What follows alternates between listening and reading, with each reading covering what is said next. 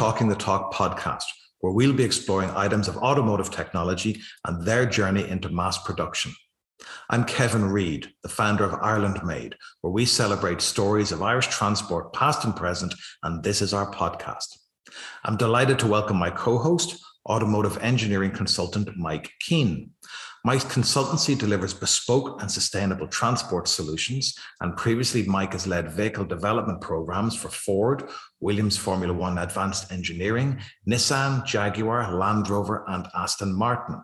Mike has also worked on projects as diverse as hybrid supercars to off-road electric vehicles. But what is most impressive for me Mike worked on the James Bond movie Spectre and he worked on the Baddies car, the Jaguar CX75. In each episode, we're going to be examining vehicles that range from the 1921 German Rumpler right up to what Tesla and Lucid are doing today. Welcome to episode four of Talking the Talk. We've talked about engine cooling. What about cabin heating and cabin cooling, Mike? Hi, Kevin. Yeah, that's right. Cabin heating and cabin cooling, there are actually different systems to the engine cooling or engine heating. So if we think that we as humans, we operate in a temperature range of, let's say, minus 10 to about plus 45 Celsius. We're only really comfortable in a, in a middle range there of about around 25 degrees Celsius. And then when we get into a car, a car is a partially sealed steel and glass box, right? So it's not a great environment to put us into. So we don't like it too hot and we don't like it too cold. But these are different problems for vehicle engineers. So today we're going to have to tell two different histories or two different stories. So the story of cabin heating and the story of cabin cooling separately. Excellent. Two stories. So where do we begin? Well, this is almost entirely an American story. So if we think of Europe and the US as being the really the, the centers of car development at the start of the last century, then actually the difference in the geography of those two landmasses actually plays a factor here. So, generally, if you think of the lower 48 states of the US and we compare that to Europe, there's a greater temperature range in the US than there is in Europe. So, it's generally warmer in the summer and generally colder in the winter. And then, as well as that, the distances between the major cities in Europe is relatively shorter than it is in the US. And those two things combined then meant that people are spending a lot more time in their cars driving in the US and in a wider range of temperatures. And that put a much greater demand uh, onto vehicles to have um, comfort in the cabin. Right. So I can see how the variances in the US because the continental landmass made such a difference. So let's start with the heating story. Right. So with heating, um, we've often talked about how the, the first cars were like carriages, were like tri- uh, horse-drawn carriages. So actually, heating at first was just jackets and blankets and hats. That's that's all people had. And then they started to bring in um, gas burners. They started to carry gas burners with them, which was similar to what was happening in trains. People would bring ca- gas burners into trains. The funny thing is, actually, there was a, a heating system developed for trains in the late 1800s by a female engineer, which in itself is unusual, a woman called Margaret Wilcox. And she designed and patented a system to route the hot gases from the locomotive engine back through the carriages to heat up the cabins. But it wasn't, uh, that principle wasn't adapted for cars for, for nearly 30 years, actually. All right. So which car company adopted it first? It was Ford. So Ford in 1929 on the Model A. So they developed a small cast iron manifold and they fitted it over the exhaust manifold on the engine. And the cast iron manifold fed air into the cabin and the heat from the exhaust gas heated up the air with inside this manifold. So therefore, it was feeding warm air into the into the cabin. Now, it's hot air, not exhaust gas. Trying to be very clear. Um, but it was still it was it was it was kind of crude enough. It was just an open open vent into the uh, into the cabin. But then, sort of a few years later, then they upgraded the dash fascia. So they included a, a styled vent, and it's really the start of where we start to see heating being integrated into the actual dashboard and into the, the controls of the car. Yeah, so it was started to be built into the dash, right? So, uh, exactly. so air cooled cars like the VW Beetle, they used a similar idea. Yeah, they did actually. VW Beetle is a very good example. Um, so the, the heating of a cabin for a VW Beetle has a tube that passes sort of close coupled to the exhaust system. So again, it's carrying the air into the cabin. And because it runs alongside the exhaust system, the heat from the exhaust system heats up the air in that tube, and that's what opens the cabin. Right. So that would be like the, that's a heat exchanger as such. Yeah, yeah, exactly. So that we call call that an, an air to air heat exchanger, actually. Um, so a, heat exchanger is a, a radiator is a heat exchanger. So a radiator in your house is a heat exchanger. So it's it's transferring heat from one medium to another. So a, a radiator transfers heat from hot water into the air around it. And in this case here, it's an air to air. So it's transferring the heat from the exhaust gas to the air that's going into the cabin. Okay. So, what about the typical system used on, say, a water cool engine? Yeah, around the same time that Ford were developing this manifold on the Model A, General Motors were developing heater systems that diverted the hot water from the engine cooling system into a heat exchanger. So in this case, a water to air heat exchanger, um, and that was fitted on the under the dash and they launch it on their more upmarket models, so like the Buick 3060 and the LaSalle 340. Right. So with water cooled engines, then is the cabin heating system not reduced somewhat by the effectiveness of the engine cooling? Do they not? No, actually. So actually, what we're talking about here is it's really we're talking about the inefficiency of combustion engines, right? So if you think of petrol or diesel, there's an amount of energy in that fuel. And, and in a combustion engine, we are trying to convert that into motive power. But it's actually a very inefficient way of doing it. So, as a rule of thumb, a combustion engine loses about 30% of that energy as heat. It's just rejected to the atmosphere. Now, that's not good for um, energy efficiency. But what it does mean is that there was always a ready supply of heat for heating up the cabin. And then that basic principle of diverting rejected engine heat into or to, to use for heating up the cabin. That's the same principle we use today for heating up the cabin. Hmm, okay, that's, that's most interesting. So the water-based system is still in use today. What would be the changes to these systems? S- surprisingly, you know, for a very long time, actually, the changes were just sort of component and operation improvements. So the early cars they were fans. They had fans that were noisy, um, not very effective. You know, lots of noise and not much airflow. And then the flaps directed the air. They often didn't seal very well. They didn't direct the air very well. And sort of into the 70s, then we start to see more of the the adoption of injected molded plastic. And then as that in, uh, improved, then we sort of get better precision um, of the components in the in the heating system. I'm thinking of our family Fiat 127, our yellow one, and the heater controls used to stick all the time. oh yeah, that's exactly it. Yeah, yeah. It's funny actually. It's, it's a good it's a it's a it's a good point actually because so that 127 had sliders, right? And, you know, and, and you can think of they had three sliders, uh, and they're they're controlling three different aspects. So the direction of the air, the fan speed, and the temperature. And actually, they're the three elements of cabin heating that have always remained. Doesn't matter how how it occurs. So whether you're using sliders or rotary dials, and you know, you can use use the example of that 127 with sliders. You can come right back up to the mid 2000s and look at a, a mini, the you know a, a new, new type mini that has three rotary dials or sort of something in the middle would be like a BMW 3 Series and it's a combination of sliders and dials. But actually, they're all very simple, very intuitive, and they're just controlling those those three aspects of the temperature, the speed, and the direction. Yeah, because I'm thinking of my 1965 Volvo Amazon.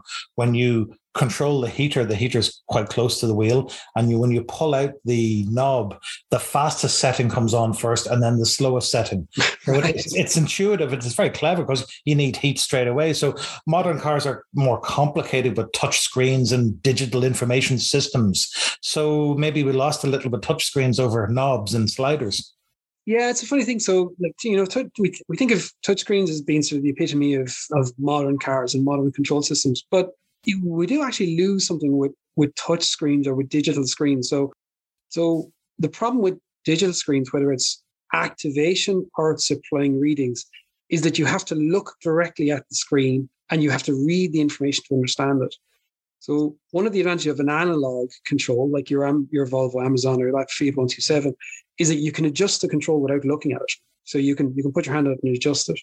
And the other thing with analog gauges, if you think of an analog rev counter or speedo, is that you can you can monitor and absorb the information just by viewing the relative position with your peripheral vision. Whereas with a digital screen, you have to take your eyes off and you have to you have to read it. So it's one of those things where it's not necessarily better actually. As you say, not necessarily better. So digital brings us right up to the modern era. In the powertrain cooling episode previously, you showed us how EV powertrain systems use cooling systems similar to combustion engines. So do electric vehicles heat the cabin in the same way? Well, so a moment ago I talked about the sort of the efficiency of a combustion engine. I said they, they you know they're not that efficient. They reject up to 30%. Electric motors are significantly more efficient. They can be sort of 95% efficient. Now, it's the converse problem, the inverse problem rather. So, where that's great for reducing energy wastage, it means that there isn't this ready supply of heat for the cabin or even for the powertrain. And although the cooling systems in the the EV cooling system, powertrain system, they do reject heat, they don't reject enough heat that you could heat the cabin from. All right. So how how do we heat the cabin in an EV car? Well, initially EVs um, sort of the, the, the earlier EVs all relied on electric heaters. So think of the Renault Zoe or the, the Tesla Model 3. So they used resistance heaters, similar to how an electric kettle works. So an electrical current is passed through a, a conductive uh, material, and the resistance of that heats up the material. Um, but just like that electric kettle, there is significant drain on the uh, on the energy uh, in the battery would that be why my electric car would have a less range in the winter? Yeah, it's one of the reasons. So um, th- there's a number of different reasons actually. So cold weather, the, the, the, cold weather slows down the chemical reaction in the cells. So that's one reason why there's less range. But also, exactly as you say, so all of those electrical systems that we have running in the winter, so heater, wiper, heated seats, they're all um, a significant draw on the power. And that's why generally we see electric cars have less range in the winter than they do in the, in the summertime. Right. So you said initially, what are they using now? So now we see a, a you know a, a almost uniform move over to heat pumps, but to tell the story of a heat pump, we actually have to go back to the start, and now we tell the story of cabin cooling. So air conditioning, air conditioning, we use them in buildings. They're used in the US and particularly everywhere as air conditioning. Was this then the technology started to migrate over into the cars? Yeah, in in effect it was, although it took a it took quite a long time. Um, so air conditioning was first used in buildings in right at the start of the last century, sort of 1902, I think was the was the first system. But it was almost 40 years before that that technology actually reached reached cars, or you know was was developed in such a way that it could be applied to cars. Right. So, which manufacturer and which vehicle saw the first cabin cooling system? So yeah, so it's 40 years later. So it was 1939, and it was the Packard 180.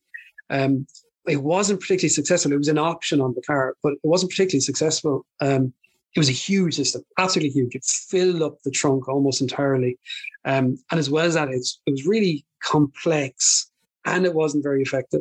And on top of that, it was an expensive option. So the the retail price for the car at the time was one thousand dollars, and this option was three hundred dollars. So not you know wasn't a great option. Not a great option. Was it a success? Well, it's funny, right? So there's a little bit of the the the early adopter, you know, the first to market approach. So Packard made a they made a lot of advertising noise out of it, and they did they did sell about 1,500 units actually, which you know in terms of car volumes in 1939 is not bad, and they fitted to a number of different cars, so the the 180, uh, the 120, the Super 8, and then shortly after that, then Cadillac created a very similar system on the Series 60. Um, but there were actually a, number of complaints with this one. And I think this one is, it's, you know, it's, it's easy to look back and um, think that what engineers, the solutions they came up with were, were, you know, it looks a little bit comical. But um, but what I, I always think is, you know, in terms of how we think of controls of a car now, this one's kind of a little bit amusing in that um, they had this this huge system that was mounted in the boot but in order for the driver to turn off the system, the driver had to turn off the car, get out of the car, open the hood, and disconnect the drive belt. And then when they finally got as far as actually putting controls in the car, they mounted them on the rear parcel shelf at the rear window. So still not that much better than having to get out of the car in the first place. So both of these were, you know, very early attempts, um, not really largely um, successful, and, and they discontinued them sort of in the in the early forties. I'll never turn on my air conditioning again without thinking of that of getting out of the car and removing a belt or reaching into the back shelf.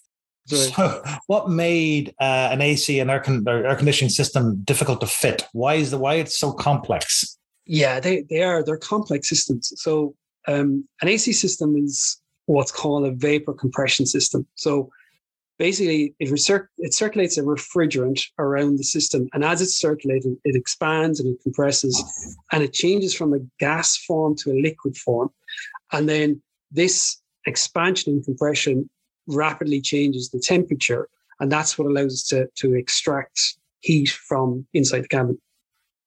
So, if we want to look at complexity, I'll, I'll go into it a little bit, you know, yeah. a little bit of detail. So, there, there, are lots of components, but we can think of there are four main components. So, we have two heat exchangers, like we talked about a moment ago. So, one of them is a, a condenser, which is mar- usually mounted up front, uh, sort of usually in front of the engine radiator. There's another heat exchanger that's mounted under the dash called an evaporator. And then there's a, a compressor, uh, which is a, a, type of pump. And then there's a valve called a thermal expansion valve. And they're, fundamentally, they're the four sort of stage points in that in the circuit of the gas as it goes around. So the gas enters the compressor pump. It pressurizes the refrigerant gas into a high pressure gas. And that also um, raises the temperature. So we now have a high pressure and hot gas. It goes into that condenser, which is mounted at the front of the vehicle. Now, that acts a little bit similar to how the engine radiator acts. So the air is coming from the front of the car, it goes through it and, and it cools it down. So, but where an engine radiator has water in it, this has this high pressure gas in it. And when it when it when it removes the heat from it, it turns it into a high pressure liquid. So it's now in a liquid format. It then goes through this expansion valve, and by expanding the volume of it, it reduces the pressure of the liquid before it finally goes into the evaporator. So now we have what we would think of as, you know, it's it's it's a, a low pressure um, liquid um, in the evaporator, which is the heat exchanger under under the dash. And then that's that is the point then where the hot air that's passing into the cabin, um, the heat is extracted by that liquid in the evaporator. So what actually goes into the cabin is cold air. And at the same time that it does that, it's dehumidifying the air. And that's one of the reasons why people often think about air conditioning systems as, as being a dry air. It feels a little bit drier. And that's why it's the, the, the, the gas is, it's dehumidifying the air as it goes into the cabin at the same time. And then, and then, so then it closes that circuit, that gas then goes back to the compressor again.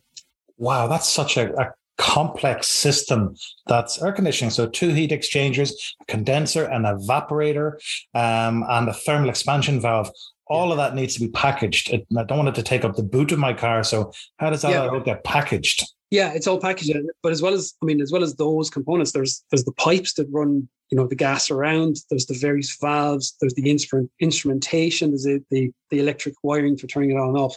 So you know, there's a lot going on in that.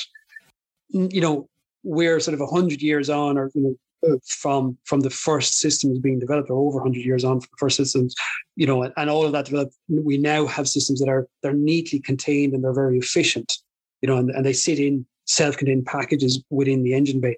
But those very early systems were very large very inefficient and very cumbersome Okay, so so back to the cars, Mike. Both Packard and Cadillac systems discontinued in the early 40s, and so who then picked up the baton of air conditioning for cars? Yeah, so there was a, bit of a gap because of World War II, as we tend to see with all technology developments. And then in 53, Chrysler reintroduced it on the Imperial. And this was actually kind of the first really successful air conditioning system. Still mounted in the trunk, but considerably smaller. So it didn't take up all of the trunk or all the boot space. Um, and they call it the, the air temp. The air temp it's a very cool name. So when did they then take this system and move it under the hood or under the bonnet as we say here in europe? Yeah right. So so 53 chrysler had the air temp system. In 54 general motors then developed a system that was entirely under the hood self-contained under the hood and that was on the pontiac chieftain that was a lot of development in a very short period yeah yeah so you know 53 54 again in 54, um, we have the Nash Ambassador. So this time it's the first car that has a fully integrated reversible heating and air conditioning unit. So in this case now, so up, up until now, we have heating systems operating on some controls, and we have a separate AC system operating on different controls. And the Nash Ambassador then was the first car where it operated on the same controls. So if you requested heat from the system, it turned off the AC compressor and opened the vent valve. So you now had heat coming from the engine. Still two different systems, but they, you know, when you turned on one, you turned off the other. So all manufacturers started adding AC to the cars at this stage? Yeah, and again, I mean, you, you see here, Kevin, we're you know we're very much talking in Europe uh, and in the US. I mean, in Europe, it's just not there's there's really no systems happening. But by by the mid to late fifties, nearly all of the manufacturers in the US had it. So Oldsmobile, Cadillac, Chevrolet, Buick, Pontiac, they're all GM cars. Chrysler had it on. Chryslers, DeSoto's, Dodges, Plymouths, and then sort of all the independent manufacturers: Ford, Hudson, Rambler, Packard, Nash, and Studebaker. So just it was just you know very common for all cars to have it as an option. And then by 57, Cadillac were the first car to make it a standard fitment on the Eldorado Brougham. And, you know, and also at this stage, so these are all sort of the, the big saloon cars. And by 63, um, the Corvette Stingray, Stingray C2, which you remember from our aerodynamics conversation, was the one that Peter Brock designed. That became the first sports car that had AC. So, you know, it was just this um, sort of ever increasing popularity of AC in, in the US at this point. So by the early 60s, air conditioning commonplace in the US. So what was the next big jump? Yeah, so you mentioned a moment ago that you know the um, the air temp was a cool name. So that was one of the things. A lot of the companies, when they invented new systems like air conditioning or new even braking systems, they give them a little sub brand, a little brand name, so they could market them. So um, Chrysler had the air temp the Nash had an AC system called the Kelvinator, which I think is, is, is cool. It sounds like something from my childhood. Um, and then later on, they came out with the the all weather eye, which is you know not quite as catchy. Um, but in the mid '60s, Cadillac introduced a new system with a name that we still use today, which was the Climate Control System, and that was a, a sub brand at the time. So in this case, what it is is the AC system is now on a feedback loop. So it's not just supplying temperature at whatever point you have selected. It's now monitoring the cabin and feed and understanding what the temperature of the cabin is and feeding that back into the system to maintain the temperature um, um, uh, at a standard point. Okay, I think I'm going to have to go with the Kelvinator. That's that's my favorite name. So, air conditioning units that became popular in the US and, I suppose in Australia because they would have a very diverse climate across the continent. Um, so there would be volumes of cars which operating in high ambient conditions, I presume. But Europe, right until the 2000s, air conditioning was generally found, as I remember, only on higher value cars, Mercedes, BMW, etc. Yeah, it's exactly right, and you know, it gives you an idea of just the separation of these two developments. Um, just one single point to give you an idea of of the difference, right? So we talked about in the '60s, all of these cars were at least options uh, in the US, and in some cases standard fitting.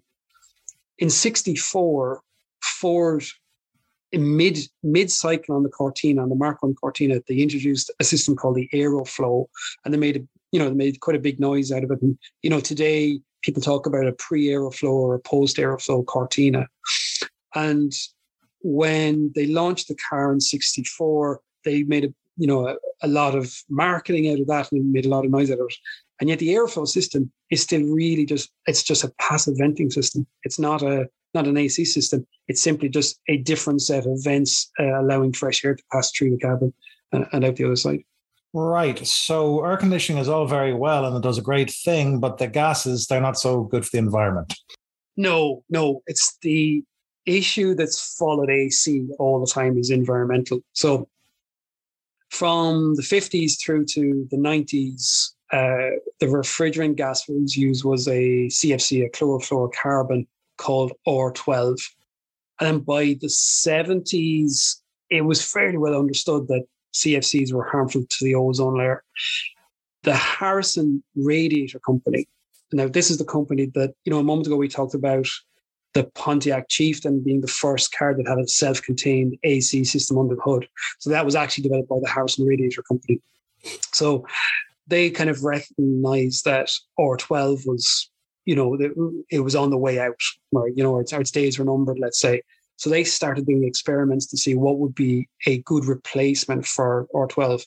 And they identified a different gas called R, uh, R134A. Then in 87, 1987, the Montreal Protocol was signed. So that's a UN treaty. And it's the UN treaty that, you know, you well remember. It's the one that took CFCs out of um, aerosol cans. It took CFCs out of fridges. That's that same, same treaty. And it demanded that from mid 90s, from 94, all automotive air conditioning systems had to run on this new gas called R134A.